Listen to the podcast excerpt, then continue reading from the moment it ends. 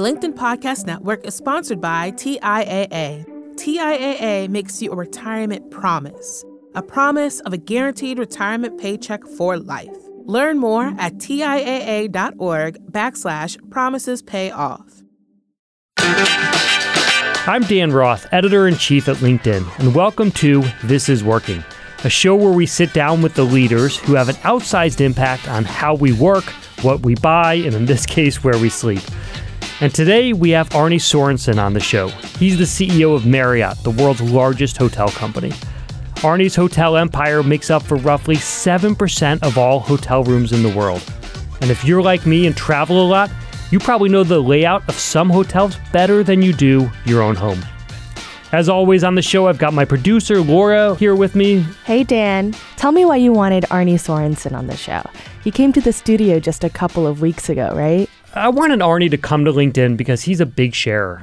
There are some CEOs who are pretty reserved, and I get it if I were a CEO, I probably would be also. You run the risk of making your shareholders angry, of pissing off your employees, of driving the government crazy. Why not just stay quiet? Arne takes the opposite approach. He takes on big topics. He wrote a open letter to President Trump after the election. He's been super vocal about harassment towards housekeepers.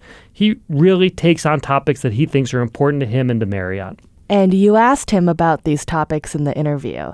He said it is just as risky to not speak up at all, right? Yeah, he he is has a very strong point of view that if you are not speaking up, you are actually not protecting your employees. You're not speaking for shareholders. And he's not just talking about professional matters, he's okay talking about personal ones too. In May, he wrote an article revealing that he had pancreatic cancer. Now, pancreatic cancer is a particularly pernicious form of cancer. The survival rate for pancreatic cancer, the five year survival rate, is just 9%. So he's dealing with a lot, even as he's running this massive hotel company. And you'll hear in the interview how he's doing it. Okay, without further ado, here is the interview with Arne Sorenson. Arne, thank you so much for joining us here today. Good to be here. Uh, you are the CEO of the world's largest hotel company. For your seven years as CEO, you've always led a very large company, but it got much larger after the purchase of Starwood in 2016. Right. I'd love to understand how your management has changed when you are suddenly leading a company where you have twice as many employees as you had, where revenues overnight are about 40% higher than they were. Um, I think you had about double the amount of, of, uh, of brands that you had before Starwood as a CEO, does that change how you manage? What's the difference in, when you have that kind of scale? Well, I'm, I'm sure it does, mm-hmm. although we were big before. Right. Uh, and, and I think about one of the things that we did quickly when I became CEO was really distribute authority broadly from headquarters into what we describe as the continents. So before, before that, if you go back 10 years ago or so, we would have many more decisions coming to our headquarters in Bethesda, Maryland, or Washington, D.C., than we did even before the Starwood deal. Uh, because uh, I realized, and the team realized, we couldn't make the number of decisions we were making in headquarters and be fast or be good enough. Mm. And we really needed to, to uh, essentially put accountability and resources in the field so that they could make the decisions. They'd make them faster, they'd make them better, uh, they'd have more fun uh, we'd create better talent for the company as a whole long term. So all of those uh, uh, organizational changes were made in 2012, well before Starwood surfaces. Starwood, of course, uh, amplifies that in a way, making us that much bigger. But because we'd done that work first, there wasn't a lot of reorganization of either the structure of the leadership of the company or really the tools that we use to manage it. It didn't change your day to day? Well, it did in the sense that uh, to bring this new company in, uh, to merge them together, I was on the road much more uh, to see the Starwood hotels, to welcome the Starwood associates into the company, to see owners of Starwood hotels that we ma- we manage, obviously for, for real estate owners that, that own most of our hotels. Right. And so there was a big welcome effort, and that's a that's a multi-year effort, and I wanted to be very much engaged in that personally. Anything that you learned along the way where you expected – certain things to happen with the m- merging of talent, and merging of properties that you expected to go one way and you've learned are uh, have have gone a, entirely different well, way? Well, they're, they're obviously unanticipated things. Sometimes they're positive, sometimes they're negative. By and large, they were fairly few. I think one of the things that we did deliberately, it wasn't a surprise, but I think was right, was to kind of minimize the cultural differences. I mean, often people will say, well, because Marriott had a certain series of documents or committees that had to approve certain decisions, and Starwood had a different set of documents or committees that approve certain decisions, that's a cultural difference. That's not a cultural hmm. difference. That's a difference in the tools of management or the, the way the bureaucracy is operated. Right. And so we, we sort of head out, head out saying, okay, let's find the common attributes of culture uh, which is about hospitality. Uh, it's about taking care of people. It's about winning, and let's build on those in order to to make this merging of two former rivals, uh, very strong rivals, into a, a, single platform. And I think that worked. I think that worked pretty well, uh, and and wasn't a surprise in lots of respects. There, the the surprise, I suppose, that was the biggest is we knew intellectually when we started that this was a three to five year project to bring these companies together. The first year and a half went so well that we almost forgot that and thinking, man, this is going easy. You know, this will be fine. And of course, then we started merging systems and doing other things and reminded that, yeah, it really is a lot of work. Right. But on the people side, it really wasn't that big of a deal to take someone, to take two groups that were rivals, people who were trained to say we are going to beat Marriott, and Marriott people who say we're going to beat Starwood, and suddenly you guys are one happy family now? Well, I, I want to be careful because obviously, for any individual, depending on how they land in this new new merged organization, it it would be wrong to say it's not a big deal, right? Right, because their job may have been impacted. Uh, we had two of everything. We didn't end up with two of everything afterwards. A lot of people found opportunities with jobs that were a, a bit different. Yeah. And obviously, the more you got into the most senior ranks of the company, you didn't need two CEOs or two general counsels of the company as a whole. So so, so there were Im- impacts there. But I think, uh, you know, we did reach out quickly. The day we announced the deal in the fall of 15, on a Monday morning before the markets open, Bill Marriott and I were on a stage at Starwood's headquarters in Stamford at noon uh, to basically welcome the corporate leadership of Starwood into this new company. And it was a it was for them a surreal day hmm. because until that morning we were the uh, arch competitor, right? And there was no rumor that we were going to be the buyer. Right. So here suddenly the brass of Marriott shows up. But we did a lot of very deliberate things to say, you know, welcome and we want you to be part of the like team. Like what? What are some examples? Be with them often, mm. uh, say it, listen to them, uh, try and understand what's uh, their, what their strategy has been in the past, what the rub points were in the past uh, understand the, sort of challenges that had, had, preceded the prior the prior couple of years, right? Because it's a company that had come for sale. Uh, and uh, just find a way to reach out and say we're going to spend enough time with you to uh, know that we, for you to know that we care about you.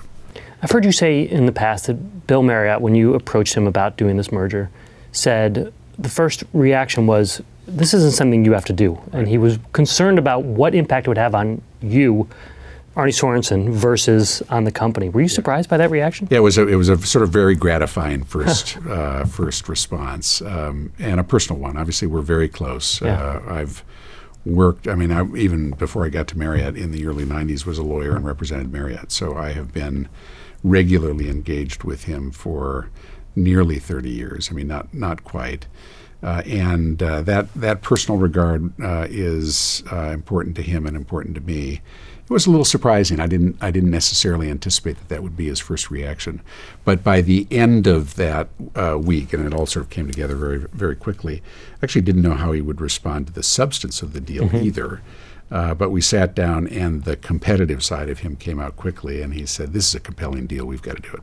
So you now have 30 brands, is that right? Yep. Is that the right number for you to have? Is it too many? Do you want to have many more? How do you think about that? Well, we're asked frequently about sure. is 30 brands too much uh, from the moment we announced this transaction. Actually, even before Marriott had 20 or nearly 20, so it was it was still sort of a germane question. In a way, we have one umbrella brand that sits above, above all of those, though, and that's Marriott Bonvoy. That's the loyalty program. And in every one of the 30 brands that are underneath that, uh, they have the ability to earn points and to redeem for free stays with those points. Uh, they're all on the Marriott.com website. They're all connected through this loyalty platform. And so the philosophy is we want to deliver breadth of choice uh, to our consumer. We want to deliver value through the loyalty program for being our customer as opposed to somebody else's customer. And having a breadth of choice in terms of price point, geography, sensibility of the brand. Is it lifestyle? Is it uh, for you know working travelers who are most, most concerned about the desk? We want to have that kind of range that allows you to say, I actually don't have to go anyplace else. I can go to Marriott.com and know that no matter where I'm going, I can find what I want. And so 30 is the right number to be able to get that kind of a range. We're more likely to have more than uh-huh. less uh, because, again, the breadth of choice is an advantage here. Recently, you were sued in D.C. over resort fees. Right. Resort fees have come up consistently over the last couple years as being right. a source of frustration among travelers. Yeah. What's your take on both the suit and on the need or lack of need for these yeah, fees? this, this is a tough one. Of course, you got resort fees in the hotel industry, you got baggage fees in the airline exactly. space. Uh, not, none of us as consumers necessarily love it. Uh, what we've tried to do is to be very clear about our disclosure. It's one of the frustrating things about this lawsuit is mm-hmm. from the moment this started, and the first resort fees were probably a decade ago, maybe a little bit longer that than that, and they were uh, a way of yes, of course they were financially driven in some respects, but they were also a way of saying, okay, well let's full, fold in the uh, waterfront um, paddleboard rental or or the bike rental or other things that can be part of this package. And basically, our, our approach was to say we need to disclose it fairly. We need to deliver value to the customers so that they are saying, well, I may not love painted in the abstract, but I see I get lots of things that I can take advantage of because of this resort fee. Uh, and uh, then, of course, we listen to our customers uh, and hear what they've got to say. Uh, we've been going through this for a number of years. We've been talking to the attor- attorney generals of many states for a number of years. Uh, DC withdrew sort of at the last minute and decided to make a bigger uh, test case out of it. We'll obviously fight it. We think it's wrong. It's well disclosed. Yeah. and, you know, we'll go through it. And so you think that from a that this is disclosed enough for travelers, that people understand what they're getting, and that the, uh, there's a clear understanding of the benefit of these fees when you're when you're traveling. Yeah. I, for most customers, yeah. um, that we we obviously pay very uh, very close attention to what we what we're hearing back, either as complaints or or other feedback we're mm-hmm. getting from our customers. But our approach generally for each hotel is we we ought to have a package of things that are included in that resort or destination. It can't just be a fee. That is right. a multiple of the cost of the fee. Got it. Uh, and in many hotels, that may now include a food and beverage credit, which is often equal to, sometimes a little bit more than the fee itself. Mm-hmm. Now, so so I think a lot of folks look at that and say, philosophically, yeah, I can understand it. Um, I might not have asked Marriott to, to charge me that, but I actually can understand why it's happening. So I just want to make sure I'm reading it right. These fees are not going away. well, I don't think I, I, don't think they're going away. Yeah. I think they. I think we do want to make sure we're continuing to deliver value for them. Uh, and you can only do that in some markets and some hotels. So I don't I don't anticipate we'll end up with these fees in every hotel. For example, in a suburban market where there's uh, you know no extra features that really are going to be germane to that that guest. Got it. The LinkedIn Podcast Network is sponsored by TIAA. In the last 100 years, we've seen financial markets swing, new currencies come and go, decades of savings lost in days all showing that a retirement plan without a guarantee, quite simply, isn't enough. So, more than a retirement plan, TIAA makes you a retirement promise a promise of a guaranteed retirement paycheck for life, a promise that pays off. Learn more at TIAA.org backslash promises pay off. The LinkedIn Podcast Network is sponsored by HubSpot. More to dos, less time, and so many tools to keep track of. Doing business can be hard, but you don't need a miracle to hit your goals. You just need HubSpot. Their all in one customer platform can make growing your business infinitely easier. Imagine this higher quality leads, fast closing deals, wildly happy customers, and more benchmark breaking quarters. It's not a miracle, it's HubSpot. Visit HubSpot.com to get started today. You have been named one of Barron's top CEOs in the world for two years in a row. Um, one of the, besides just the outsized performance in, in, in, your stock, you have also been really outspoken as a CEO. And in fact, maybe those two things don't always go together. Yeah. What has led you to decide that you want to, that your voice on a range of issues matters and that you have to speak out? So the this is a really fascinating part of, of uh, business leadership today, but I think we could say it's a part of all leadership today. And you know, in in a, a decade ago or two decades ago, maybe uh, the policy issues in society, which have become more and more divisive, uh, were I think easier for non-politicians to stay away from. We live in an era today where our communities of uh, people, whatever whatever context that uh, those words apply to uh, expect us to be engaged uh, in some manner uh, for them when it's germane to our community. Mm-hmm. And so we've got a group of 750,000 people who wear our name badge every day. Uh, they are very much our people. Uh, they are as diverse as any community imaginable uh, from all around the world, all lifestyles, all kinds of identities. Uh, and of course, you know, you look at LGBT uh, issues, it's one of the areas we've spoken out uh, about because our community cares about it, because we're welcoming people to our hotels that are as diverse as our associate ranks are. Uh, and it seemed like the right thing to do. So, in virtually every instance where we're where I'm speaking out about policy issues, if you will, social issues, uh, are because our community cares about it, uh, and they they value our having a voice in it the old way of thinking would have said, we have 750,000 people who wear a name badge. There's no way I can avoid making some part of this group angry if I speak out. Better just not to speak at all. What changed? Well, I think there's a risk of not speaking too, which is probably more significant. Um, and I think expressed right uh, which we of course can't always do. We'll, we'll make mistakes inevitably. Maybe they're driven by my own biases, or maybe we just won't get it right in a certain circumstance. But expressed thoughtfully, uh, most people will understand uh, the position that that is taken. Uh, if it's superfluous to our business, that that's where you start to run a risk. Right. Uh, and so, use an example: uh, choice issues. Well, I have personal views about that, but it's not particularly germane to our business or our community of associates as associates of Marriott.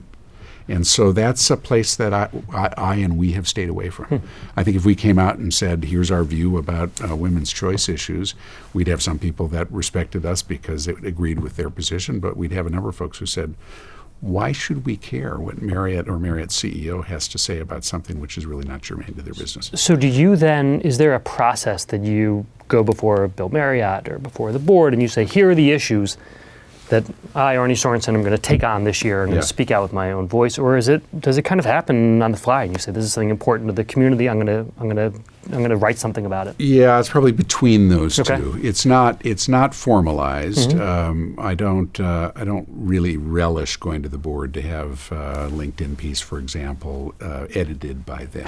right. um, and uh, I don't think the board necessarily expects that from me. I, I, I think they've got um, obviously if they saw it going ill, I think it would be something that we'd end up talking about. Uh, but as long as it's constructively put forward and uh, enhances the strength of our community, which of course impacts the, the, the strength of our work uh, positively. I think that's a good thing. Uh, and, you know, we watch it as we go along.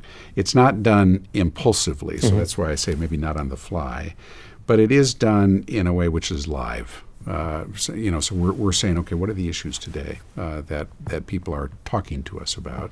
When do we need to say something about them? And do you have peers who come to you and say, I, you know, admire what you're doing. How can I do that? Or ask you for advice on how to speak up. I, I don't think it's easy. What you're doing is not. If it was easy, everyone would be doing yeah. it, and they're they're not. Yeah.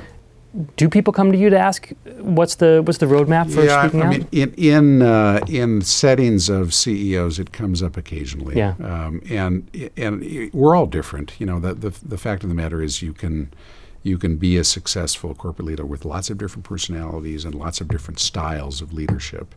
Uh, and I think the danger would be for any of us to say, okay, I want to I want to see what Joe is doing over there or Jane is doing over there, and and copy them, even though that may not be consistent with who they are. Uh, and so it gets it gets talked about every now and then, okay. but not necessarily in exactly the way you described. In March, you disclosed that you have pancreatic cancer. Right. How how are you doing? Uh, so far, so good. Okay. Uh, it, it's a um, it's a particularly tough cancer, of yeah. course. Uh, thankfully, it was discovered early. uh, which means that we've got some reason to hope that we'll be able to achieve a complete cure. The doctors first said, We're going for the cure. And I said, Well, what does that mean? Does that mean five years? Or, or and I said, No, the, the complete cure means you die from something else. Uh, the protocols established chemo, radiation, and then surgery. Uh, we're uh, almost three quarters of the way done with uh, chemo. Uh, side effects have been very manageable. I'm working every day. Uh, and uh, I'm doing tr- a little less travel, so Yeah. there's been some impact to what I'm doing. Uh, but uh, I feel like the battle's going well so far. It's had no impact. It's had very little impact on you as- the CEO of the world's largest hotel company. You're managing with pancreatic cancer. The uh, I mean, again, the travel is uh, a meaningful change. Right. In fact, Bill Marriott, when uh, we got the stage two diagnosis, he said, "Finally, you're going to start traveling less." I've been trying to tell you to travel less for years, uh, because he sees me running all over Right. the world, and uh, in a way, we can. Because I've been visible all around the world, I can step away from the physical travel for at least a few months, and that's a godsend. I mean, that saves a, that saves a lot of time Yeah. but it but it also leaves a lot of time then to say, okay, I can be in the office, I can be engaged in uh, talking through the things that we're doing, whether it be current results or or priorities for next year, uh, and I just as soon be engaged as opposed to be. Uh, sort of consumed by this, Right. uh, which has its own set of risks and dangers. Getting a diagnosis like this, does it change at all how you think about either managing yourself or the company or what your goals are for life? Does it have that kind of impact? Well, I think it, it that's a question I've uh, my kids have asked me this too. I've got four adult children, and and uh, you know they they have at times expressed anger. Uh, I said I can't. It's not fair. Why has this happened to you? Uh, they've asked a little bit about you know what does it mean for the sort of the future, and they've undoubtedly thought more than they've asked me even. Yeah. Uh, and uh, what I think is it's probably a year from now before a real answer to that question can be put. I mean, at the moment, it is feels a little surreal. Um, you know, I had no health issues beforehand, and suddenly I'm wrestling with a fairly significant one. Right. Uh, and and uh, you know, working, but also battling the disease, and that's a, a day-to-day thing that we've got to make sure that we get through. Uh, you know, God willing, we'll get through it, and a year from now, we'll be able to look back and say, okay, now what are we learning from this?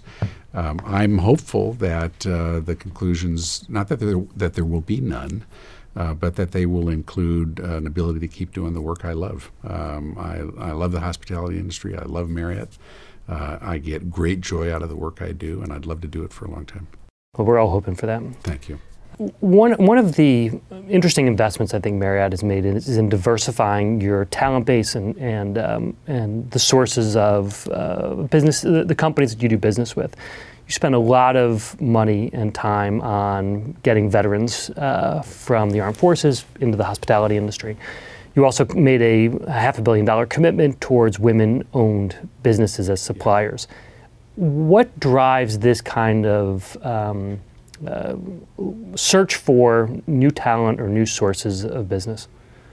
There, there are many things that do. Um, in addition to the, the two you mentioned, I think we'll do a billion dollars or nearly a billion dollars this year in diverse uh, supplier uh, business. So you got all three of those things sort of working their way down.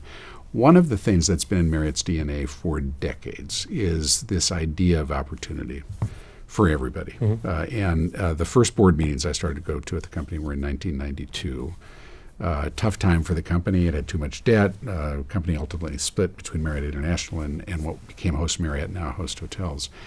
And even in those board meetings, you could hear Bill Marriott and other board members really bragging about the way individual associates had started at line level jobs and become senior executives of the company. Mm-hmm. A very different kind of narrative than, you know, so and so went to Wharton or went to HBS or went to whatever school of, of prestige and stature. And there's nothing wrong with those schools. They're great schools. and Many people have come from them. But the, the, the DNA was really about everybody deserves an opportunity to succeed in their work uh, based on talent, of course, based on effort.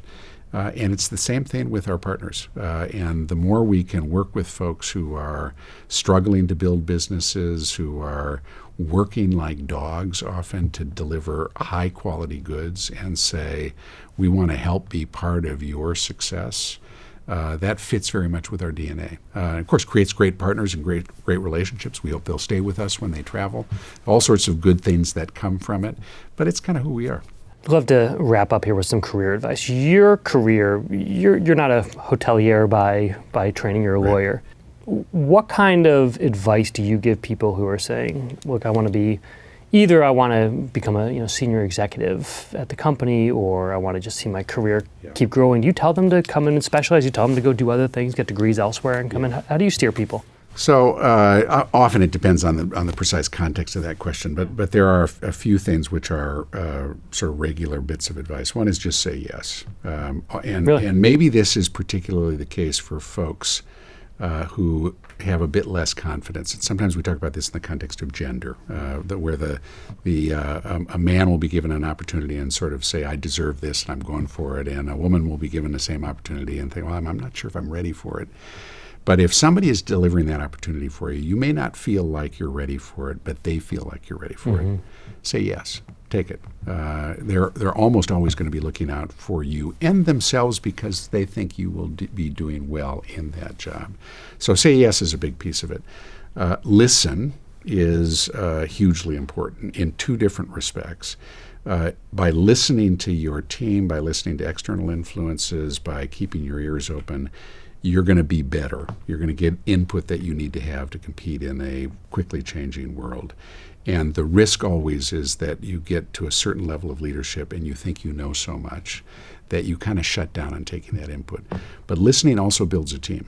Uh, because if you're not listening to them, that team is going to wonder whether they've got real input into what's going on. And if by comparison you're listening to them, they're going to feel like they've got input. You're going to make better decisions because of it. You're going to be better aligned. And I think the third is, uh, I would say, the power of communications, the power of language.